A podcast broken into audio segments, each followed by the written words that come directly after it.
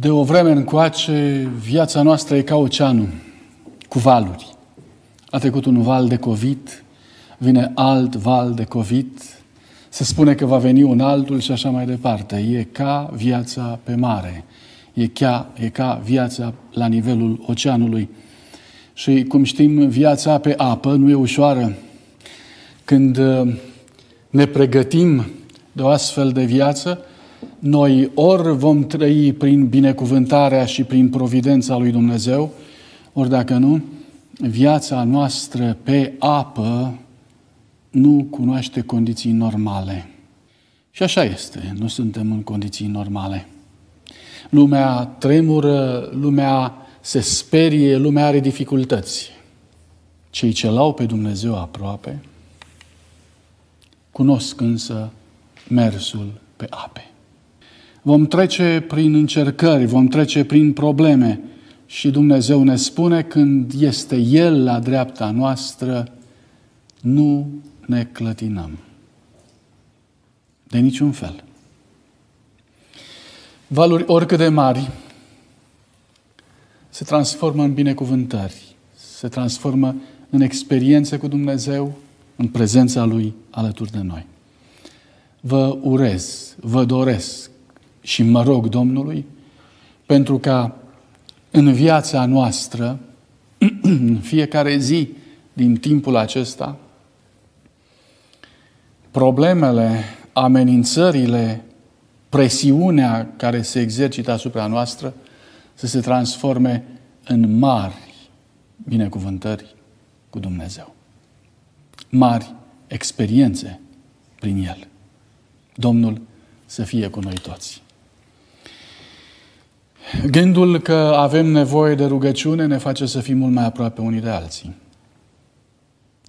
Transmitem fratelui Soare susținerea noastră, rugăciunea noastră, îngrijorarea, dar în același timp gândul și nădejdea că rugăciunile noastre îl vor pune în mâna lui Dumnezeu. Și ceea ce este în mâna lui, ceea ce i-am încredințat, el ne asigură că nimeni nu va putea să ia de acolo. De asemenea, toți aceia care sunteți loviți în vreun fel sau altul, familii care au trecut prin probleme, prin îngrijorări, prin dificultăți zilele trecute, săptămânile trecute, luna aceasta, ne rugăm încă, suntem aproape de dumneavoastră. Uh, locul acesta se transformă din ce în ce mai mult într-un loc de rugăciune și de mijlocire. Indiferent cum am considerat timpul de astăzi, strigătul lui Caleb ne face să nu ne pierdem încrederea și curajul. Nu vă înspăimântați. Ei nu mai au pe nimeni, spunea el despre cananiți. Domnul este de partea noastră. Ei sunt ca și învinși. Dumnezeu ne-a chemat să luăm țara în stăpânire. Practic, lupta nu este a noastră, lupta este a Lui. Înspăimântați nu l-au crezut pe cuvânt. N-au putut să privească lucrurile în felul acesta sub nicio formă. Cuvântul spune că au plâns toată noaptea. Au vrut să se întoarcă înapoi în Egipt. Nu le-a mai trebuit Canaanul. Ce imagine dureroasă! Poporul lui Dumnezeu înspăimântat în halul acesta. Până acolo încât să nu mai vrea să intre în Canaanul pe care Dumnezeu li-l promisese ca și dar. Peste 40 de ani de zile Dumnezeu își va aduce aminte de lucrul acesta atunci când ei vor trece Iordanul în sfârșit și când Dumnezeu le va spune, știți ce? Ierihonul, una dintre cele mai puternice cetăți ale țării, va cădea fără ca vreunul dintre voi să împingă cu un deget zidurile. Pentru ca să putem să înțelegem ce pierdem atunci când ne pierdem încrederea. Să înțelegem că nu doar noi pierdem, ci noi îl legăm pe Dumnezeu de mâini, îi slăbim puterea în momentul în care pierdem încrederea noastră în El. Din nou, au plâns o noapte întreagă. mă gândesc la Moise, la Aron, la conducători, cât de deznădăjduiți au trebuit să fie, cât de traumatizați au trebuit să fie, să vadă un popor cu miile lui plângând a disperare. Cu câțiva ani înainte, ieșiseră din Egipt. Și când au ieșit din Egipt, Egiptul plângea în felul acesta. Cuvântul lui Dumnezeu spune că tot poporul Egiptului scotea mari strigăte de disperare. Le muriseră întâi născuți. Acum poporul lui Dumnezeu, chemat să preia cea mai mare binecuvântare a vieților, plângea la fel, ca și cum în loc de binecuvântare ar fi moștenit un blestem. Dezonorat, pus la îndoială de propriul său popor, Dumnezeu li se adresează și le spune, bine, dacă vreți așa, întorceți-vă înapoi. Și Dumnezeu le spune, veți rămâne în pustie. Nici în Egipt nu vă veți duce, nici canalul nu-l veți lua în stăpânire, pentru că necredința te pune în cea mai dificilă poziție posibilă.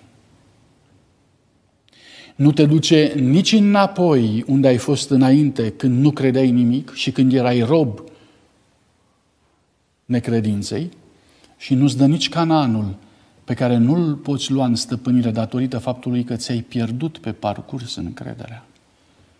Rămâi între două puncte, undeva la mijloc, undeva niciunde. Și Dumnezeu spune, duceți-vă înapoi. Și veți sta acolo, în locul numit al nimănui, până când generația aceasta de oameni se va duce. Pentru că voi n-ați vrut să luați țara în stăpânire. Am putea spune că prima dată, primul reflex al lor a fost un reflex de teamă, de frică, n-au putut să se suie, să ia țara în stăpânire. Ce părere aveți însă de momentul 2? Când tot poporul a auzit decizia aceasta a lui Dumnezeu să se întoarcă în pustie, tot poporul parcă și-a, s-a scuturat și au zis, nici de cum, sub nicio formă, a merge în pustie e mai rău decât a intra în Canaan. Deci noi acum vrem să ascultăm de Dumnezeu. Era prea târziu, de fapt. Dumnezeu hotărâse altfel destinul lor. După o noapte de plâns, după momente de necredință, după lepădare și ieșire din legământul cu Dumnezeu și din planul mântuirii lor, Dumnezeu hotărâse că în momentul acesta singura șansă este să-i întoarcă înapoi. În momentul acela însă ei au zis nu, noi mergem înainte. Repet, momentul 1 ar putea să se numească frică. Momentul 2. Cum l-ați numi? Când au zis nu. Nu ne întoarcem. Noi ne suim să luăm țara în stăpânire. Încă o dată. Cum numiți asta? Foarte ciudat. Vă propun termenul încăpățânare în seara aceasta. Aș dori să vorbim despre această realitate, încăpățânarea firii pământești, încăpățânarea firii noastre. Vă rog să observați, omul lucrează aproape întotdeauna în contratimp cu Dumnezeu. Și nu numai în contratimp, dar și în contradirecție. Dumnezeu spune înainte, omul spune înapoi. Dumnezeu spune înapoi, omul spune înainte. Cumva traseul e cam același. Până la urmă și omul vrea să meargă cu chiu cu voia unde l-a chemat Dumnezeu. Însă în contratimp. Până la urmă. nu odată cu Dumnezeu și nu în planul lui Dumnezeu, ci întotdeauna există expresia aceea uh, în limba română, unul hăis și altul cea. Întotdeauna așa. Dumnezeu într-o parte, omul în altă parte. Interesant e că omul susține că el vrea binele. Prima dată am văzut omul speriat, de frică nu poate. A doua oară, însă, nu mai este omul speriat. Dumnezeu îi spune, bine, dacă sunteți speriați și nu vreți să luați țara în stăpânire, haideți înapoi. Vă voi lăsa să stați în pustie, acolo unde nu aveți nicio problemă, nu vă atacă nimeni, nu vă creează nimeni nicio dificultate. Nu sunt nici cananiți împotriva voastră, nici egipteni împotriva voastră. Sunteți liniștiți și am grijă de voi. Vă voi da mană. Voi fi cu voi, voi avea grijă să nu vi se învechească încălțămintea, să nu vi se rupă, să nu vi se învechească îmbrăcămintea, să nu vi se rupă încălțămintea. Voi avea grijă de voi, nicio problemă, stați liniștiți. Asta ați vrut, asta vă dau. Și poporul dintr-o dată spune, dar n-am vrut asta, cum n-ați vrut asta? Că... Și în aceste momente de nesincronizare, aș vrea să vedeți firea pământească la lucru, încăpățânarea noastră. Noi care vrem totuși să facem voia lui Dumnezeu și planul său, dar în termenii și în timpul și după posibilitățile noastre. Am vorbit până acum despre omul rupt. Omul rupt în mai multe bucăți. Astfel încât există posibilitatea ca Dumnezeu să ia în stăpânire ființa umană 90% și totuși să rămână în posesia vrăjmașului 10%. Și acele 10% să facă praf toată opera lui Dumnezeu. Această strategie demonică în care omul nu mai este întreg, ci este rupt în bucăți, astfel încât omul nu mai este unitar, gândind în același fel – ci gândind în multe feluri, dorind în multe direcții. Această perspectivă face lucrarea mântuirii să aibă nevoie de o naștere din nou, pentru ca omul cel nou să coordoneze în totalitate ființa care e ruptă. Am vorbit apoi despre omul mințit și am stabilit faptul că, până la urmă, minciunile rup ființa noastră, spiritul nostru. Anumite minciuni spuse de Satan ne fac să credem despre Dumnezeu lucruri care n-ar trebui să le credem. Planul lui Dumnezeu să fie văzut într-o, într-o perspectivă în care să nu-L mai înțelegem pe Dumnezeu și atunci părți din noi, datorită faptului că nu înțelegem ce vrea Dumnezeu, vor să meargă într-o parte altele în cealaltă parte. O parte din noi iubește mântuirea, cealaltă parte merge după ceea ce spune apostolul care spune nu dați în stăpânirea păcatului mădularele voastre, părți din voi, pentru că ați fost răscumpărați cu un preț. Nu mai sunteți ca până acum. Sunteți răscumpărați în întregime. Faptul că cineva este rupt este ca și cum Dumnezeu nu ar fi răscumpărat to- totul. Și mai sunt părți din ființa umană care au mai rămas pe pământul ăsta, uh, aparțin lumii acesteia. Îmi place foarte mult cuvântul pe care îl folosește la un moment dat Moise în raportul său cu faraon și spune nu va rămâne aici nici unghie, nimic rupt. Totul este cuprins în lucrarea mântuirii. Vă rog, preluați această imagine a întregului. Și nu lăsați ca minciunile pe care Satan le rostește să ne facă să înțelegem că s-ar putea ca părți din noi să aparțină acestei lumi. Părți din noi să poată iubi cerul, iar alte părți să poată să fie legate de pământ. Nu. Ați fost răscumpărați în întregime pentru cer. Nu vă lăsați mințiți de Satan. Sunteți în întregime a lui Dumnezeu.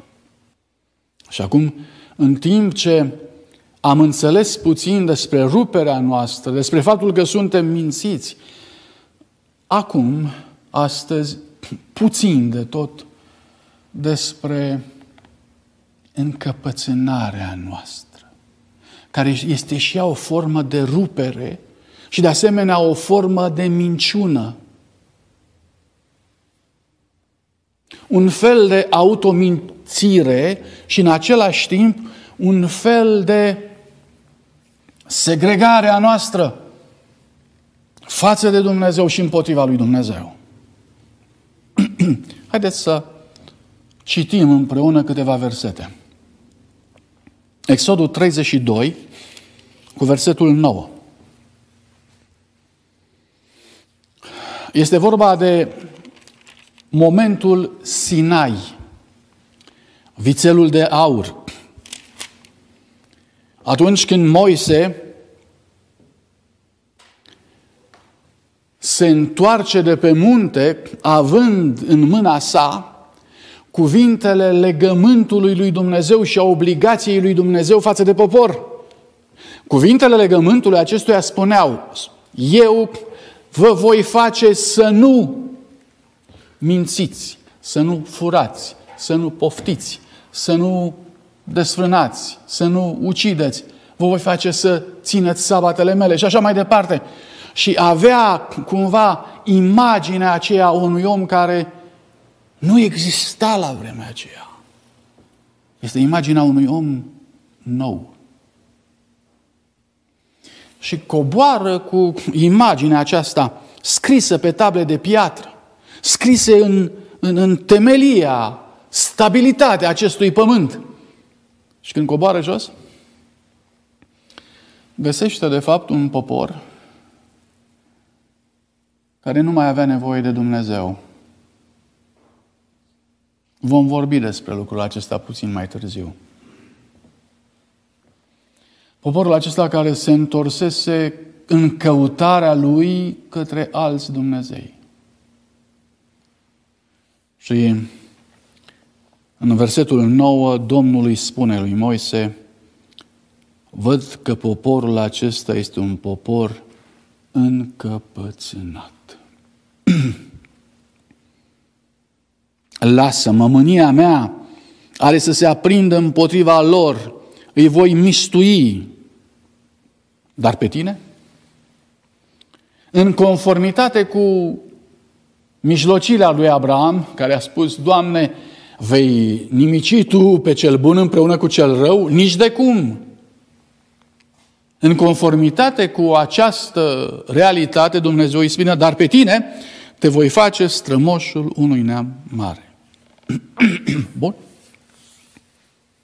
Ce înseamnă încăpățânat? Vă las să vă gândiți. Capitolul 33, versetul 3. Suete dar în țara unde curge lapte și miere, dar eu nu mă voi sui în mijlocul tău ca să nu te prăpădesc. Căci ești un popor încăpățânat. Din nou, ce e aia? Un popor încăpățânat. Nu vin cu tine, pentru că din cauza încăpățânării tale vom intra de atât de multe ori în conflict se vor produce conflicte atât de puternice încât mă veți sili la un moment dat să vă pedepsesc și zice aici, voi prăpădi. Ce e lucrul ăsta atât de primejdios care îl face pe Dumnezeu să zică, dacă vrei să trăiești, eu trebuie să plec. Dacă vrei să fiu cu tine, dacă rămâi încăpățânat, e imposibil, vei muri. Singura șansă, ori eu, ori încăpățânarea ta. Unul din aceste două lucruri trebuie să plece. Ce părere ai? Ce vrei? Să plece Dumnezeu sau să plece încăpățânarea ta? Credeți că suntem mai puțin încăpățânați? Credeți că lui Dumnezeu e mai ușor cu mine, cu tine? Deuteronom, capitolul 9, continuă ideea aceasta în versetul 6. Să știi, dar, că nu din pricina bunătății tale îți dă Domnul Dumnezeul tău această țară bună, ca să o stăpânești, căci tu ești un popor tare încăpățânat. Versetul 13. Cu referire la momentul Sinaiului, atunci Domnul mi-a zis, scoală-te, coboară-te în grabă de aici, căci poporul tău pe care l-ai scos din Egipt s-a stricat, s-au abătut curând de la calea care le-am, dat, le-am arătat-o și au făcut un chip turnat. Suntem din nou la Sinai, numai că Deuteronomul este o repetare a ceea ce Dumnezeu făcuse. Și în versetul următor, versetul 13, mi se spune, Domnul mi-a zis, eu văd că poporul acesta este un popor tare încăpățânat lasă-mă să-i nimicesc, să le șterg numele de sub ceruri. Încăpățânat. Cu așa este termenul ebraic care înseamnă încăpățânat, îndărădnic, interesant. Încăpățânat înseamnă oarecum tare de cap. Îndărădnic înseamnă trage mereu înapoi. În loc să meargă înainte, el trage înapoi.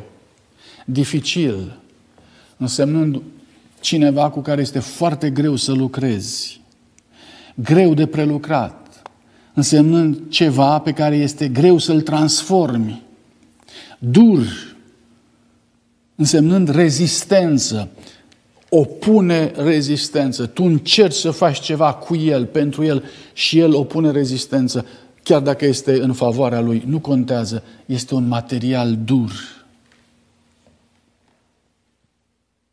Asta înseamnă. Ești atât de încăpățânat, ești atât de rezistent, ești atât de dificil, încât Dumnezeu aproape că ne trimite în casa olarului, cum l-a trimis pe Eremia și ne spune, ia du-te tu și vezi ce face olarul cu o oală care nu s-a terminat bine nu s-a finalizat cum trebuie, care are crăpături. Ce face cu ea? Și a văzut olarul cum ea și cum o sfarmă. Ce face olarul cu lutul care nu se leagă? Deși îl pune pe roată și încearcă să facă cu el o roată, dar el nu se leagă, nu se mulează, nu ia chip cu lutul care este dificil, greu de prelucrat, dur. Ce face cu el până la urmă? Și Eremia vede că olarul ia lutul respectiv și îl aruncă. Și Dumnezeu spune, fiți atenți, eu vreau să fac din voi un vas de preț. Dar problema asta, pe care eu o numesc încăpățânare, acest coașa, face ca voi să fiți mai degrabă pregătiți pentru nimicire decât pentru susținere. E foarte interesant lucrul acesta și vă rog să mă mai urmăriți puțin. Există o problemă pe care o avem în Sfânta Scriptură. În Geneza, capitolul 7 cu 11, când Dumnezeu vrea să... Iertați-mă. 17 cu 11. Când Dumnezeu vrea să încheie legământul său cu Abraham, Dumnezeu îi spune așa, să vă tăiați împrejur în carne. Acesta să fie semnul legământului dintre mine și voi. Întrebare. Semnul tăierii împrejur venea datorită faptului că Avram îl crezuse pe Dumnezeu pe cuvânt? Sau venea pentru că de acum încolo Avram începea să creadă pe Dumnezeu? Apostolul Pavel este simplu în demonstrația lui. Apostolul Pavel spune, oameni buni, Dumnezeu i-a spus lui Abraham să se, ca, să se taie în carnea, în carnea sa, pe el și pe oamenii din tabăra lui, după ce îl crezuse pe Dumnezeu pe cuvânt și aceasta îi se socotise ca neprihănire. Și ca o pecete a neprihănirii sale a venit tăierea împrejur. Ca o pecete. Era semnul credinței era semnul neprihănirii, era semnul prezenței Duhului Sfânt. Tăierea împrejur. Când un om primea tăierea împrejur, așa cum a primit-o Abraham, el avea, avea credință, avea legământul, avea Duhul Sfânt, avea neprihănirea. Toate acestea. Când au început însă să-și taie copiii în carne de la ziua a opta, s-a produs în mintea lor o răsturnare de situație și au zis, înseamnă că tăierea împrejur vine mai întâi. Și dacă tăierea împrejur vine mai întâi, înseamnă că vine înaintea credinței, vine înaintea neprihănirii, vine, vine înaintea lucrării pe care o are Dumnezeu de a face cu noi. Și atunci ei n-au înțeles tăierea împrejur ca o pecete, ca un sigiliu care se pune peste neprihănirea lui Dumnezeu. Și au început să gândească tăierea aceasta împrejur este baza, temelia neprihănirii. Și dacă avem temelia, înseamnă că vine și neprihănirea. Și uite așa, au ajuns să creadă că tăierea împrejur este legământul lor cu Dumnezeu. Ciudată schimbare. Aș vrea doar să spun că sfințirea cărnii, tăierea cărnii, semnele în carne sunt cele mai mari capcane pe care le avem. Cumva, ele simbolizează încercarea noastră de a fi credincioși lui Dumnezeu în carnea și sângele nostru, în firea noastră nerenăscută, în testamentul firesc pe care îl moștenim de la părinții noștri. Și credem că se poate face ceva cu materialul ăsta despre care Dumnezeu spune îi prost, e încăpățânat, este dificil, este greu de prelucrat, este dur. Nu-i bun materialul. Și noi zicem, nu e adevărat. Dumnezeu își pune pecetea pe materialul acesta și cu materialul acesta va construi mai departe Dumnezeu ce are nevoie.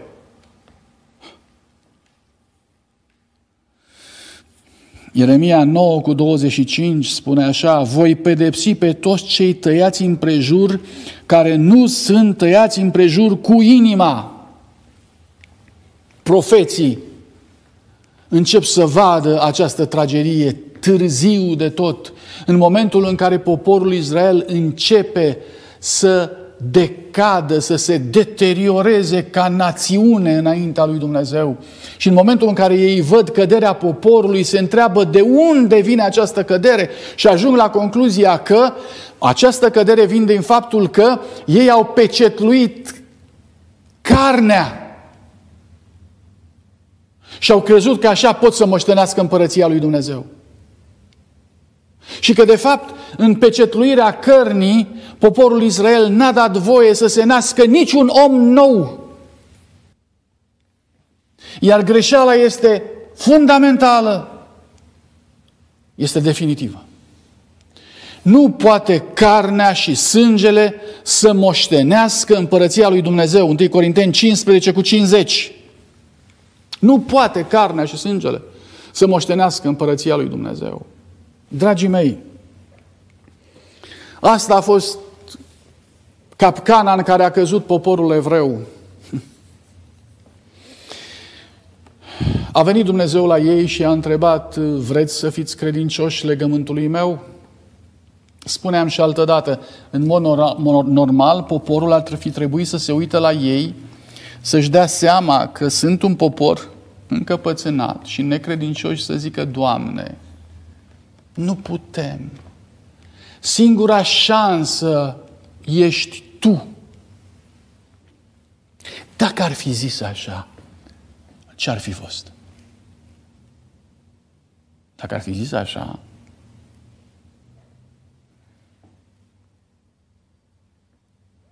ar fi înțeles măreția lui Dumnezeu, bunătatea lui, nevoia lor disperată după el. Și în momentul acela, toată tabăra, tremurând, ar fi căzut în genunchi înaintea lui și ar fi zis, Doamne, dacă Tu ne faci oameni noi, se poate. Dacă nu ne faci oameni noi, nu avem nicio șansă. Și în momentul în care ar fi căzut pe genunchi, poporul întreg ar fi înțeles închinarea. Dar în loc de lucrul acesta, poporul a zis, noi putem. Și n-au înțeles măreția lui Dumnezeu, n-a înțeles planul de mântuire, n-a înțeles ispășirea și răscumpărarea, n-au înțeles nimic. S-au uitat la ei, la posibilitățile lor și au zis, noi putem. Și au început să fie atenți la ei înșiși și n-au înțeles închinarea. N-a căzut unul pe genunchi să ceară prezența lui Dumnezeu în viața lor. Unul n-a zis, Doamne, avem nevoie de Tine, ci au stat pe picioarele lor și au început să fie credincioși lui Dumnezeu în firea lor veche. Și au început să numere. O zi am fost credincioși. Wow! A doua zi am fost credincioși. A treia zi au fost credincioși. Câte zile? Raportul Scripturii ne spune că au fost credincioși 40 de zile. Atât au putut. După 40 de zile, datorită faptului că n-au fost și n-au înțeles măreția lui Dumnezeu, datorită faptului că n-au căzut înaintea lui Dumnezeu și n-au înțeles închinarea, datorită faptului că nu s-au concentrat la Isus Hristos, datorită faptului că Dumnezeu n-a fost gloria lor, ci ei înșiși au fost subiectul lor de atenție și s-au îngrijit întotdeauna de ei înșiși. După 40 de zile au zis, nu putem, Păi până când mai stăm aici? Când mai așteptăm după acest Dumnezeu care ne-a promis atâtea lucruri, dar văd că nu face nimic? Moise s-a dus pe munte, nu se mai întoarce, Dumnezeu nu se mai arată. 40 de zile. Au fost credincioși 40 de zile. Și vreau să vă spun că au fost credincioși mult. Dacă trebuie uneori să mă compar eu cu poporul acesta, prietenii mei, credincioși de astăzi, cu poporul acesta, eu nu știu dacă noi suntem credincioși 40 de zile lui Dumnezeu. Da, nu asta este ceea ce vreau să spun acum. Aș vrea doar să vă rog să vă gândiți la Enoch. Compară cele 40 de zile de credincioși ale poporului lui Dumnezeu la muntele Sinai cu 300 de ani de neprihănire a lui Enoch. Și nu se poate să n-ajungi la următoarea întrebare. Dom'le, dar ce se întâmplă? Diferența e așa de mare între un caz și celălalt, între 40 de zile și 300 de ani, încât cu siguranță ceva trebuie să fie diferit aici. Trebuie să fie ceva diferit între credincioșia poporului evreu și credincioșia lui Enoch.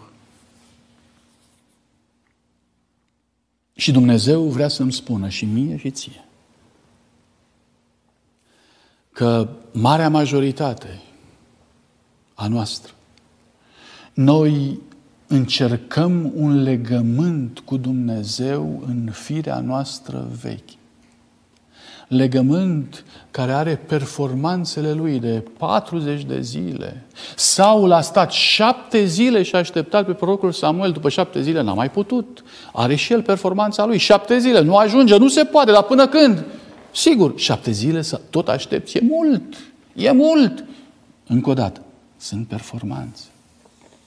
Omul firesc spune, am așteptat deja prea mult, am răbdat prea mult, nu se mai poate. Este imposibil pentru el. Vă aduceți aminte, Petru, Doamne, de câte ori să iert pe fratele meu de șapte ori? Sigur că e o performanță. Comparați însă 40 de zile cu 300 de ani. Comparați de șapte, de șapte ori cu de 70 de ori câte șapte și veți vedea că între așteptarea lui Dumnezeu și între performanțele noastre trebuie să fie o diferență, ceva trebuie să fie schimbat, pentru că așteptarea lui Dumnezeu, performanțele lui Dumnezeu sunt prea mari, sunt de cu totul altă natură decât sunt performanțele pe care le facem noi. Care e problema? Care e diferența? Repet, sunt capcane. Um, pentru studiu, doar așa ca să citim împreună, să mărim oarecum surpriza și uimirea. Vă rog să deschideți Sfânta Scriptură împreună cu mine în Deuteronom, capitolul 2, pentru a vedea că sunt o mulțime de neamuri și de popoare cu care Dumnezeu a lucrat și care, datorită capcanei acestea, adică legământului vechi sau firii vechi, ei au ajuns să iasă din planul de mântuire, de salvare a lui Dumnezeu.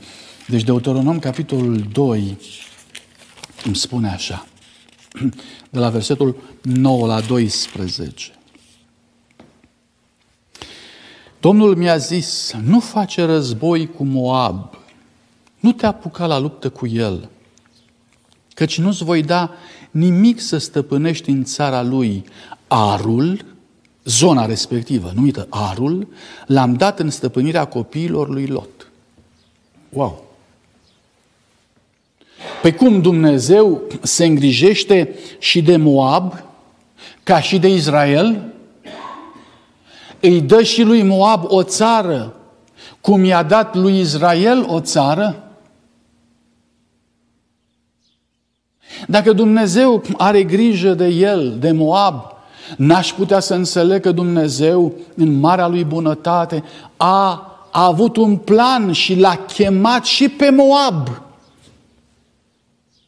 să intre în lucrarea și în planul lui Dumnezeu. Citeți mai departe.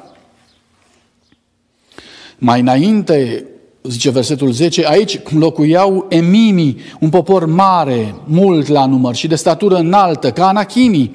Ei treceau drept refaimiți, ca și anachimii, dar moabiții îi numeau emimi. Seir era locuit altădată de horiți. Seir sunt edomiții, urmașii lui Edom, lui Esau. Copiii lui Esau i-au izgonit, i-au nimicit dinaintea lor și s-au așezat în locul lor, așa cum a făcut Israel în țara pe care o stăpânește și care i-a dat-o Domnul. Și iată cumva că Dumnezeu se îngrijește și de urmașii lui Esau, de edomiți, și le dă și lor o țară care nu era a lor, exact așa cum a făcut cu Israel. Are Dumnezeu o chemare și pentru ei? Are. Păi dacă Dumnezeu are grijă de ei, nu pot să spun până la urmă că dacă El are grijă de un popor, de o națiune, El are și un plan cu ei, dincolo doar de faptul că aceștia trăiesc în mod fizic? Versetul 18 să treci azi hotarul Moabului la cetatea Ar, să te apropii de copiii lui Amon, să nu faci război cu ei, să nu te iei la luptă cu ei, căci nu-ți voi da nimic de stăpânit în țara copiilor lui Amon. Am dat-o în stăpânire copiilor lui Lot. Și iată o altă bucată de pământ, dată stăpânire altora care se pare că poartă cumva dragostea lui Dumnezeu Dumnezeu are un plan special pentru ei, copiii lui Lot. De la versetul 22, așa a făcut Domnul și pentru copiii lui Esau, care locuiesc în Seir, când a nimicit pe horiți dinaintea lor lor. Ei au izgonit, s-au așezat în locul lor până ziua de astăzi. De asemenea, aviții care locuiau în state până la Gaza au fost nimiciți de caftoriți, ieșiți din caftor care s-au așezat în locurile lor. Și aici, când vorbește de caftoriți care au ieșit din caftor, face referire la filisteni, pentru că ei au ieșit din caftor. Vă rog frumos, în Amos 9 cu 7 veți găsi lucrul acesta. Amos 9 cu 7.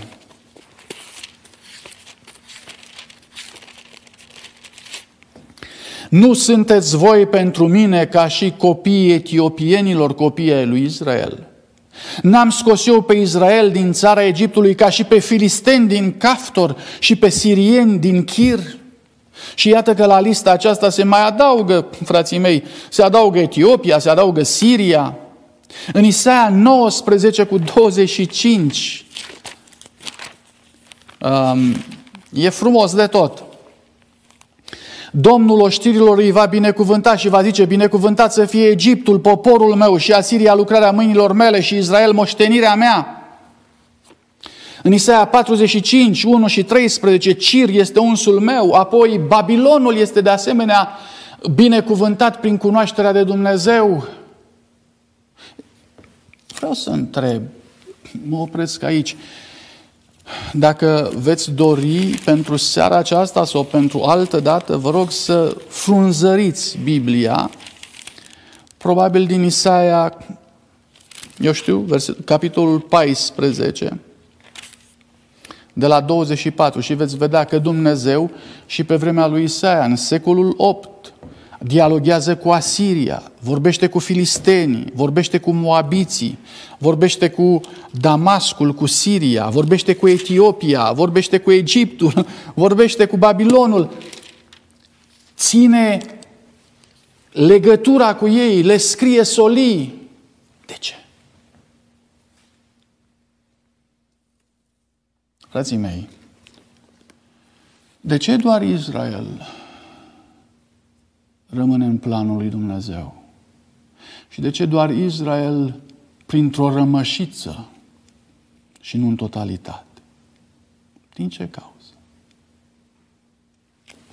Mă uit din nou la listă. Moab și Amorn sunt copiii lui Lot. Prin moștenire sunt sămânța lui Abraham, nepotul lui Abraham era Lot. Prin moștenire, Esau, de asemenea, poartă legătura de sânge cu Abraham. Toți aceștia erau carne din carnea lui, aveau pecetea lui Abraham în carne. Și Dumnezeu i-a ocrotit. Dar această realitate în carne nu i-a ajutat. Au rămas cumva în vechiul legământ când ei s-au uitat la ei înșiși și au zis vom face, vom fi niște oameni deosebiți pentru că noi avem ca strămoși pe Abraham și suntem o seminție de elită. Și s-au încrezut în puterile lor. Și primul lucru care se deteriorează atunci când te încrezi în puterile tale este închinarea. De ce? Pentru că nu mai vezi măreția lui Dumnezeu. Te uiți la tine, nu te mai uiți la El. Nu te mai uiți la El și nu vezi cât de mare El pentru ca să ajungi la concluzia cât de mic ești tu. Dacă nu mai vezi pe Dumnezeu, nu vei cădea niciodată pe genunchi. Dacă nu vei cădea niciodată pe genunchi, vei rămâne atent la puterile tale și în scurtă vreme, mai devreme sau mai târziu, prin faptul că nu te închini lui Dumnezeu, prin faptul că nu-L slăvești, din cauza aceea te întorci la vițelul de aur. La un Dumnezeu după chipul tău. La un Dumnezeu pe care ți-l face puterea ta. Roman, capitolul 1, cu 18. Um, doar pentru ca să ne împrospătăm memoria, fiindcă măcar că au cunoscut pe Dumnezeu, spune versetul 21, nu l-au proslăvit ca Dumnezeu și nici nu i-au mulțumit. N-au căzut pe genunchi. N-au văzut măreția lui, ci s-au dedat la gândiri de șarte în legătură cu ei. Inima lor, fără pricepere, s-a întunecat, s-au fălit că sunt înțelepți și au înnebunit ca la Sinai. Au schimbat slava Dumnezeului nemuritor într-o icoană care seamănă cu omul muritor, păsări, dobitoace cu patru picioare, târătoare. Căci au schimbat, spune versetul 25, în minciună adevărul lui Dumnezeu și au slujit și s-au închinat făpturii în locul făcătorului care este binecuvântat în veci. Amin. Nu-L vezi pe Dumnezeu în toată măreția Lui, te vei vedea pe tine și nu în nimignicia ta, ci te vei vedea pe tine într-o glorie care îți va aduce pieirea. Dragii mei,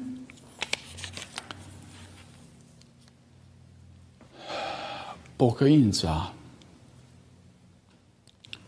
are de a face cu starea aceasta de lucruri. Suntem o mulțime de creștini care venim la Dumnezeu în felul acesta. Privind spre noi, fiind atent la noi, stând și fiind credincioși lui Dumnezeu câte 40 de zile. Și când vedem că am fost credincioși 40 de zile, ni se pare mult, ni se pare o veșnicie. Și suntem de-a dreptul mândri cu treaba asta. În Isaia, capitolul 48, cu versetul 4, Isaia spune așa, Versetul 3. De multă vreme am făcut cele din tâi prorocii. Din gura mea au, au ieșit și le-am vestit. Deodată am lucrat și s-au împlinit. Știind că ești împietrit, că grumazul îți este un drug de fier și că ai o fruntă de aramă, cu ce cuvânt înlocuiți dumneavoastră toate aceste calificative nenorocite? împietrit, gâtul ca un drug de fier, fruntea de aramă, ziceți-mi un cuvânt care să definească toate astea. Răspunsul este încăpățânat. Încăpățânat. În Deuteronom, capitolul 31 cu 27, 20, 31 cu 27. Moise rostește ultimele sale cuvinte către popor. Cele din urmă cuvinte ale lui Moise. Cartea Patriarhi și Profeți ne povestește că aceste cuvinte au fost rostite după ce Dumnezeu i-a arătat lui Moise viitorul poporului său până la venirea Domnului Isus Hristos. El a văzut revolta acestui popor, încăpățânarea lor. A văzut că ei nu-L vor recunoaște pe Domnul Isus Hristos și nu-L vor primi ca Mesia. Imaginați-vă, prietenul lui Moise, cel cu care stătuse de vorbă, cel care îi dăduse cuvinte vii ca să le ducă poporului.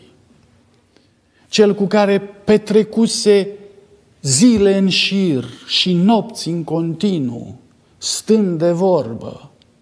Cel care, pe care Moise îl iubise atât de mult încât a cerut să-i vadă fața. El, Domnul Isus Hristos, îi arată cum va veni la acest popor și cum poporul acesta îl va răstigni. Gândiți-vă la durerea lui Moise. Gândiți-vă la explozia aceea de indignare. Și în urma acestei viziuni, Moise spune, căci eu îți cunosc Duhul tău de răzvrătire și încăpățânarea ta cea mare. Dacă vă răzvrătiți voi împotriva Domnului cât trăiesc eu în mijlocul vostru, cu cât mai răzvrătiți veți fi după moartea mea. Cu durere o spune, cu groază. Și spune așa, vezi, vă știu Duhul de răzvrătire. Și Duhul acesta de răzvrătire vă va strica și vă va abate.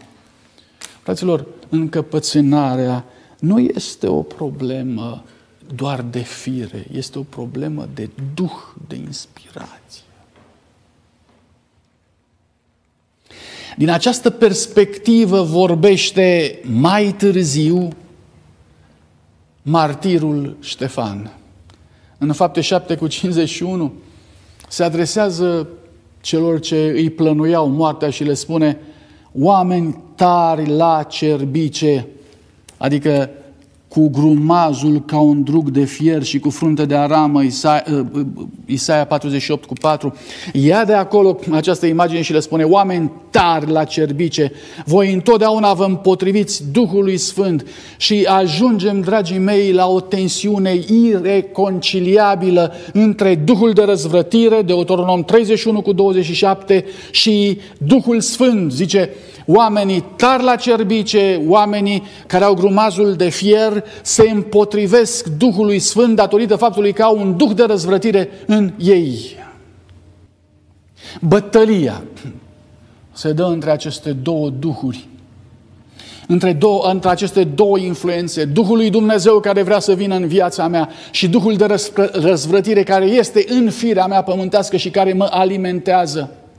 Apostolul Pavel este foarte direct și spune, datorită faptului că ele poftesc unele împotriva altora, cu alte cuvinte, nu se, nu se împacă din punct de vedere al gustului, din punct de vedere al preferințelor, din punct de vedere al cerințelor.